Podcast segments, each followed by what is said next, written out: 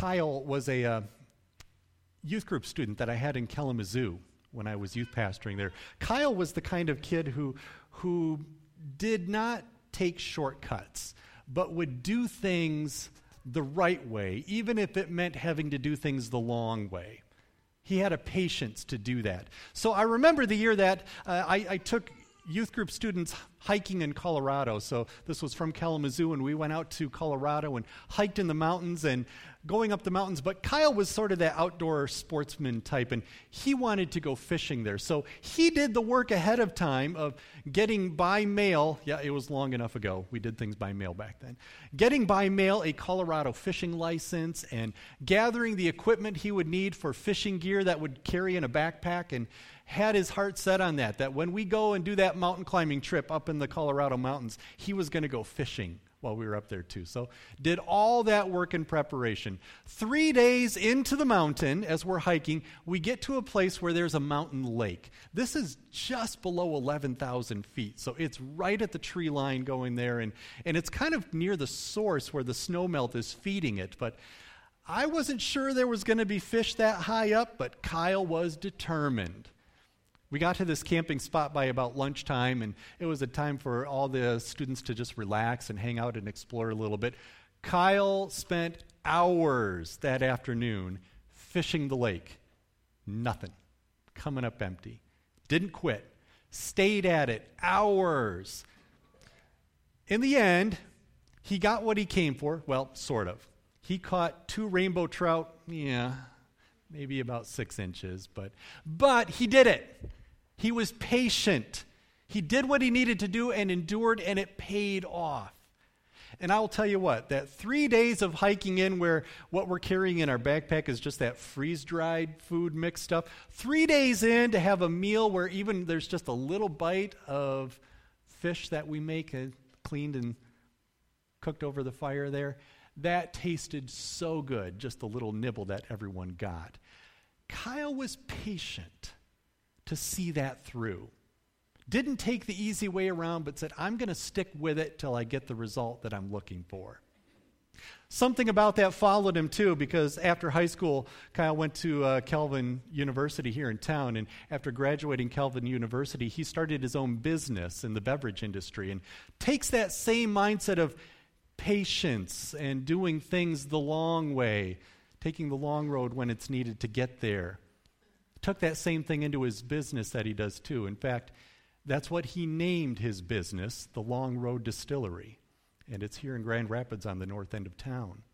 And it's given that name for that reason, because Kyle is the kind of guy who says, I'm not going to take shortcuts. I'm going to take the long road and do it right, even if, even if it means having to have patience to get there patience. That's what we're going to be talking about today in this series on fruit of the spirit as we go through this. And we've looked at some of this before. This is this comes from Galatians 5 where we read about the fruit of the spirit. Fruit of the spirit is love, joy, peace, patience, kindness, goodness, faithfulness, gentleness, and self-control. Against these things there is no law. Today patience. And we're going to be looking at a passage from Proverbs, Proverbs 19. Now, I don't preach from Proverbs all that often, so let me, before I read the passage, let me give you just a little bit of a snippet of how Proverbs work so that as we read this, maybe you understand and follow what's happening in this passage, okay?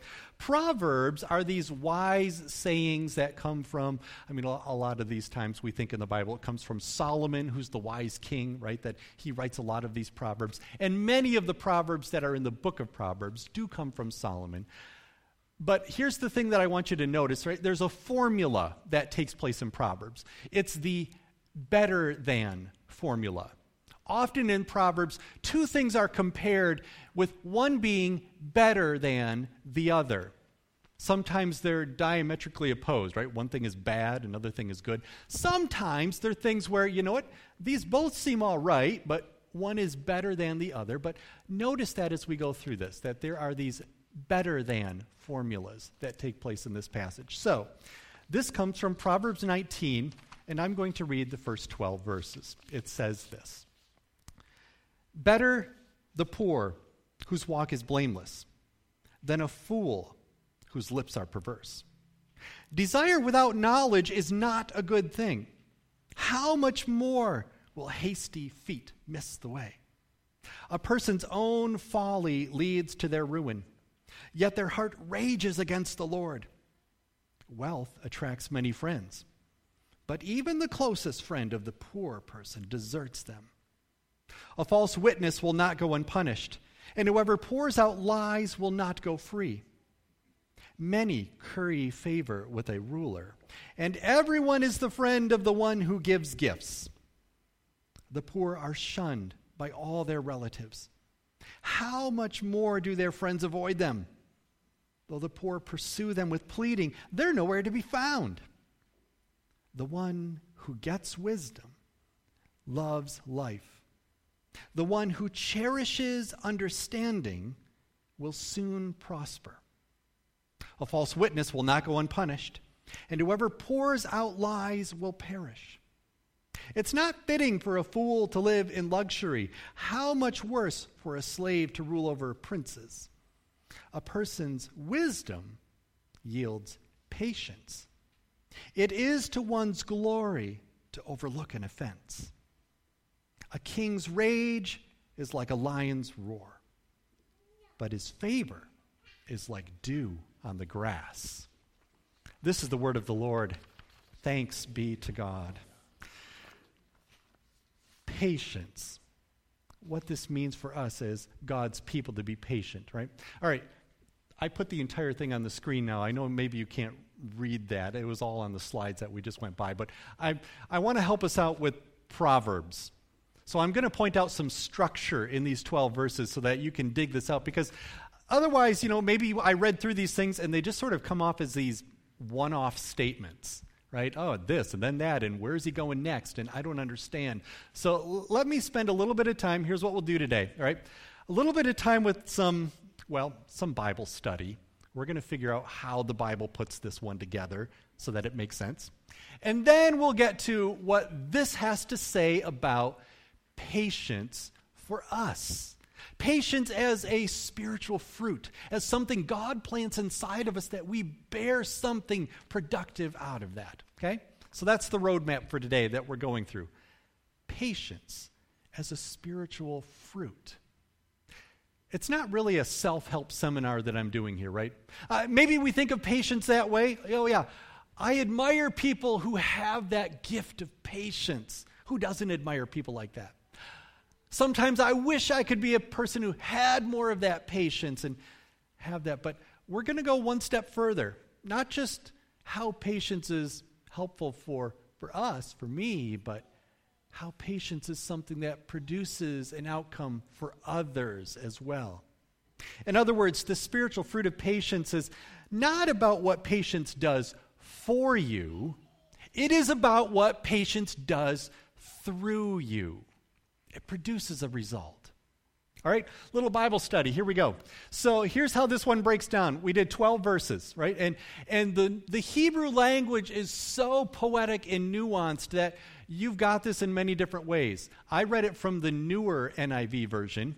If you're using those Bibles that are in the chairs there, that's the older NIV version. And maybe you said, huh, those words don't all line up right. If you read the one that we have printed in the bulletin, those words are even different yet because there's so many ways that you can interpret the words of this passage in different contexts. I want us to see the richness of that as we go through it.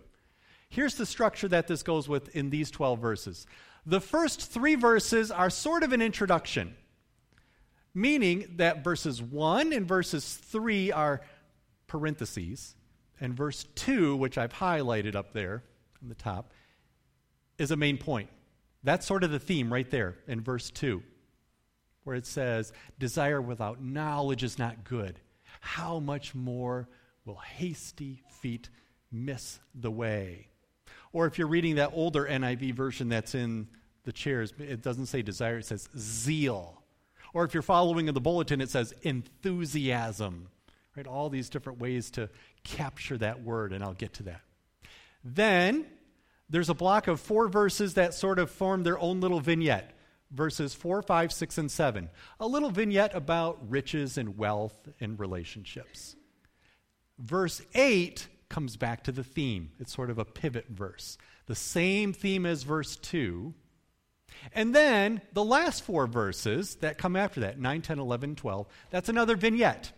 Another example that plays out of that, this time an example involving rulers and authority and power. All right, that's the structure. That's how this one's all laid out. It's not just this one off statement, one after another after another. Nope. Verses 2 and 8 are the ones that we need to be especially mindful of in this. That's where we really pull out what the theme of this one is. All right? There's a little bit of Bible study to run with that. And here's how it goes. In verse 2, it's stated in the negative. Here's what a lack of wisdom looks like. Here's what it looks like when you don't have patience. And then in verse 8, it's flipped around to state positively. And here's what it looks like to be a person who does have wisdom, who does have patience. So verses 2 and 8 are where it's at. Now, I want to draw attention particularly to one word. And I know there's a lot of Hebrew going on in here, but I'm just going to leave us one that is meaningful in this. It's the Hebrew word nephesh. And it's, it's interpreted in our Bible that, well, in verse 2, it comes across in the version that I read as desire. If you're looking at another Bible, it may be zeal. If you're looking at the print in the bulletin there, it's enthusiasm. But the Hebrew word nephesh means more than that. It's also the reference for soul and life. It also happens to refer to a piece of physical anatomy. It's the neck, the throat. All of that is captured in this one Hebrew word, nephesh. And it's, it's sort of their idea of where the passions and emotions come from in the Hebrew way of thinking. That when you are suddenly caught and overwhelmed with emotion, right, the kind of emotion that just sweeps over you, you know, the kind of emotion that um, it's not just a feeling, but you actually physically embrace it. You know that kind of emotion? You feel it in your body? That's nephesh. But they also attach that with life and the soul. It, it's that thing that makes you distinctively human. To have that soul and that life and that passion within you. It's that thing that God gives you that makes you what you are. That, all of that is wrapped up in nephesh. And they also attach that to throat or neck. Now, this may not be too far off for us to understand either, right? Because think about a few of our English idioms around this, right? If you are suddenly overcome with an emotion that empowers you or overpowers you, sometimes we think of that as, well, an idiom like this I, I get a lump in my throat, right? When you get choked up, with some emotion like that. Or when something is so scary or so frightening, it raises the hairs on the back of my neck. So we're not that far off, right? I, I, think the Hebrew culture and language, even of thousands of years ago, understood a little something about this that's helpful for us today. But that one Hebrew word pulls all of that together in this passage. That's important for us to see as it comes to us in this that the Hebrew word nephesh is central to this. And it comes as showing us that nephesh, desire, zeal, enthusiasm, without understanding, without knowledge, is not good. Bad things happen when we are people who are running on passion, emotion, zeal, enthusiasm, but there's no understanding, there's no knowledge, there's no wisdom in that. That's what's coming at us in verse 2. And then the second line of verse 2, which states it that way as well, right? That I, how we put it in the print of the bulletin there haste makes mistakes. Or the New English translation of the Bible says it this way The one who acts hastily makes poor choices. Nephesh, without patience, has bad results. Nephesh, that thing that makes us distinctively human, it's a gift from God. But take away patience from that, and it doesn't bring us to good places.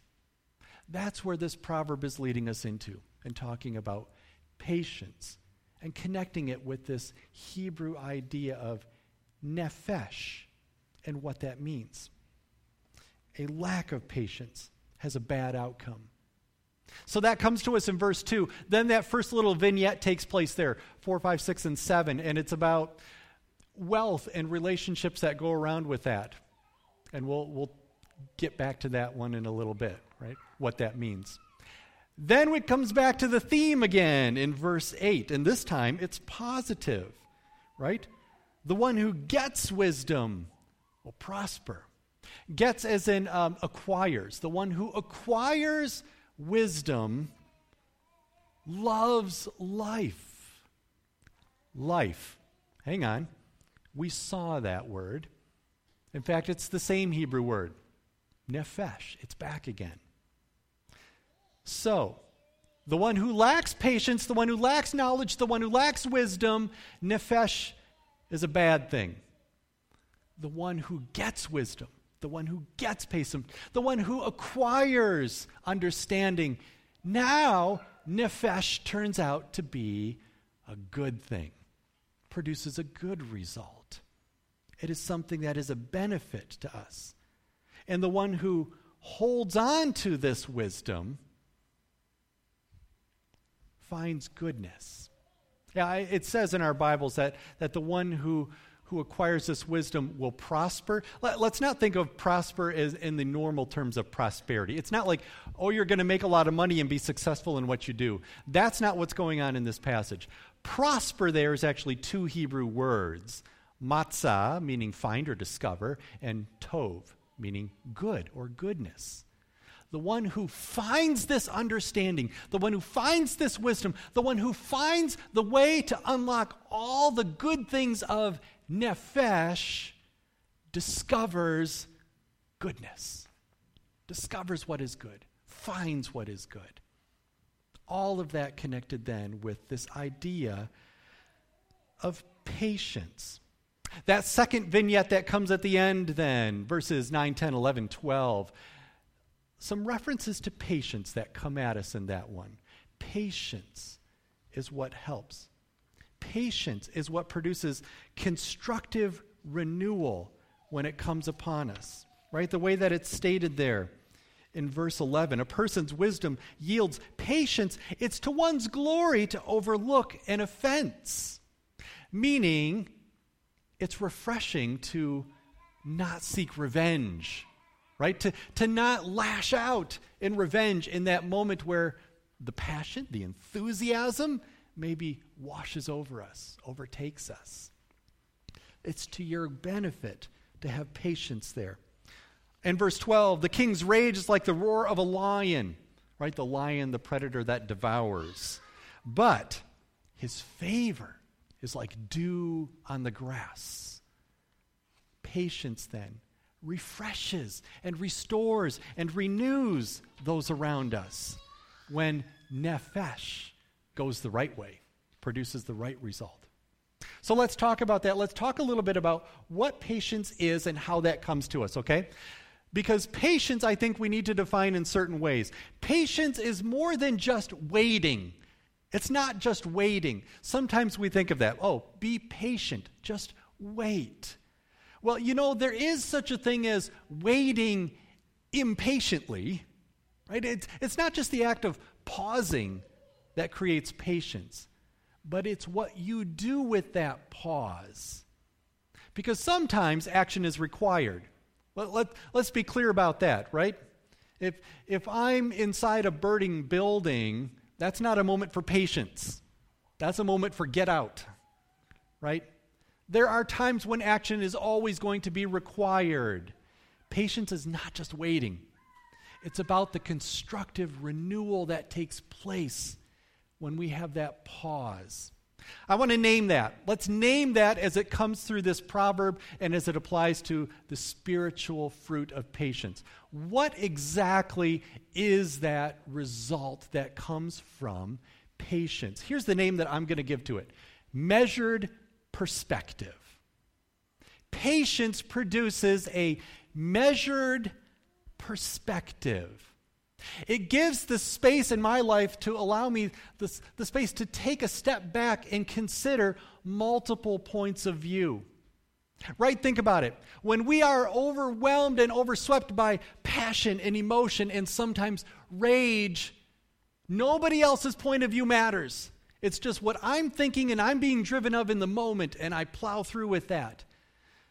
Patience, the pause to say, but is there another way to see this? Do other people experience whatever the issue may be differently than I experience it? Is there another point of view that I have not considered? That measured perspective comes from patience, from pause. The pause that's appropriate in the right time and the right place to ask the questions how do other people see it, experience it, feel it, react to it? What can I learn from others in situations around me that perhaps may be different than my perspective, my point of view, my way of looking at it? Patience gets us there. Patience helps us to discover that. Patience unlocks that wisdom and understanding and knowledge that the Proverbs is talking about to get us that perspective in that. So we see that it takes patience to put our own thoughts and feelings and emotions on pause every now and then in order to take in the thoughts and feelings and emotions of another.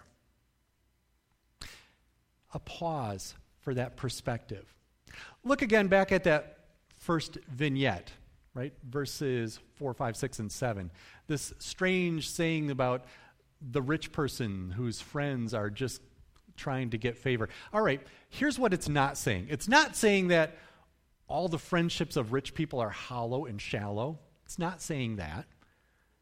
It is saying that the rich person who is wise, the rich person who has wisdom, the rich person who uses patience will have the discernment, the pause, to look at the perspectives and know who among my friends are genuine friends, right? That their motives are pure and not just trying to take what I have. Patience gives us those perspectives that bring us that way a measured perspective that does that. Now, let, let me say a little bit more about this measured perspective because sometimes we think, oh, yeah, fine, I can do that. But, but let's look at maybe some of the things that bump in the way. Let's recognize that measured perspective takes humility. Humility. Because a measured perspective is a perspective in which I come into a situation or an issue and I have to ask the question how do other people see this in a way that maybe I don't see it? I don't know everything. Or maybe consider what if my perspective is the wrong perspective? What if I'm the one who needs correcting? You see, there's a hint of humility that goes along with patience. That patient people also are humble people because a measured perspective requires some humility to know and to understand and recognize that maybe I don't have it all figured out. Maybe there is another way of seeing it. Maybe, in fact, I'm wrong about a thing or two. Wow, our world could use some more of that now, huh? Some more people who take the pause to say, what if the one way I'm looking at it is not the only way of looking at it? A pause to remind myself that, that we live in a world where it is so easy to just back up into an echo chamber, right? Surround myself with only the voices I want to hear that tell me what I want to hear and what I think is right. And whenever somebody presents a point of view that butts against that, my immediate reaction is shout them down, not let me consider. What do they have to say? Is there something to that? We could use in our world some more patient people who embrace that measured perspective. let's take this one a step further, okay? And what it means for us to have that measured perspective. And, and let me just ask the question how does God do this? Does God have a measured perspective? Uh, maybe the question sounds kind of silly. Well, He's God, He's all knowing. His perspective is the right perspective because God is perfect, He's holy, right? Can God even have a measured perspective in seeing things a different way and viewing things a little differently? Well, let's, let's bring back in that word, right? That nephesh word that's so critical to this proverb. A measured perspective keeps me open to God's nephesh, God's passion, God's desire, God's enthusiasm, God's zeal, God's life, God's soul, the thing that makes God who God is, right? Measured perspective opens me to that. What is God's nephesh? So, how does God meet us in that? What, what is God's measured perspective in that? Well, let me, let me jump back to we looked at Hebrews all through the season of Lent. Here's what it says in Hebrews 4 about Jesus and his measured perspective. Therefore, since we have a great high priest who ascended into heaven, Jesus, the Son of God, let us hold firmly to the faith we profess. For we do not have a high priest who is unable to empathize with our weakness, but we have one who's been tempted in every way, just as we are. Yet he did not sin. Let us then approach God's throne with grace of grace with confidence, so that we may receive mercy and find help in our time of need. That God Himself, that Jesus, Jesus came to live as one of us, to be one of us. That Jesus, catch this now, Jesus sets aside His own nephesh in order to embrace your nephesh, your life, your soul. Jesus put aside his own glory, his own majesty, his own authority, and humbled himself so that he would know what our life entails. He would know it. A measured perspective. The Apostle Peter talks about this as well, but and, and, he brings in the word patience to remind us of how patience is connected. Right? This comes from 2 Peter 3, where Peter says this The Lord is not slow in keeping his promise, as some understand slowness. Instead, he is patient with you, not wanting any one of you to perish, but everyone to come to repentance. That God Himself embraces this spiritual fruit of patience so that we may be people who bear that spiritual fruit of, of patience. So we go into this week then, considering oh, wherever it is you go, right? The job that you work, the school that you go to, the people that you hang around with, the family that you care for, the friends you connect with, all of those activities that take place. And we go recognizing that God has planted within each one of us nephesh, life, soul, desire, passion, enthusiasm, zeal. But God also plants within each one of us a seed, a seed of a spiritual fruit called patience, which gives us that opportunity when it's right to pause and say, what are the other perspectives? What are the other points of view? What are the ways I can back up and consider what life is like through somebody else's eyes, walking in somebody else's shoes, so that I can take the moment to recognize how it is that perhaps I've been given an opportunity to share a little bit of redemption into somebody else's world, to somebody else's life, to somebody else's day. God does that for each one of us so that we may grow that seed, that God does that through us for others. Let's pray together. God, thank you for your word. Thank you for the ways that you instruct us, even with these ancient sayings of Proverbs. Thank you for the way that you remind us of how it is you created us so uniquely and given us so much. God, we're sorry for the times when we have been so locked into our own perspectives and our own point of view that we push away others, others who we know you love as well. So, Lord, we pray today grow that seed which produces the spiritual fruit of patience within us. That we may be people who sees others as you see them. And we may embrace the redemption that you bring in this world, not just for us, but for all who come to you. Lord, do your will and have your way. We pray this in the name of Jesus. Amen. Would you please stand? encourage you to make this song your prayer.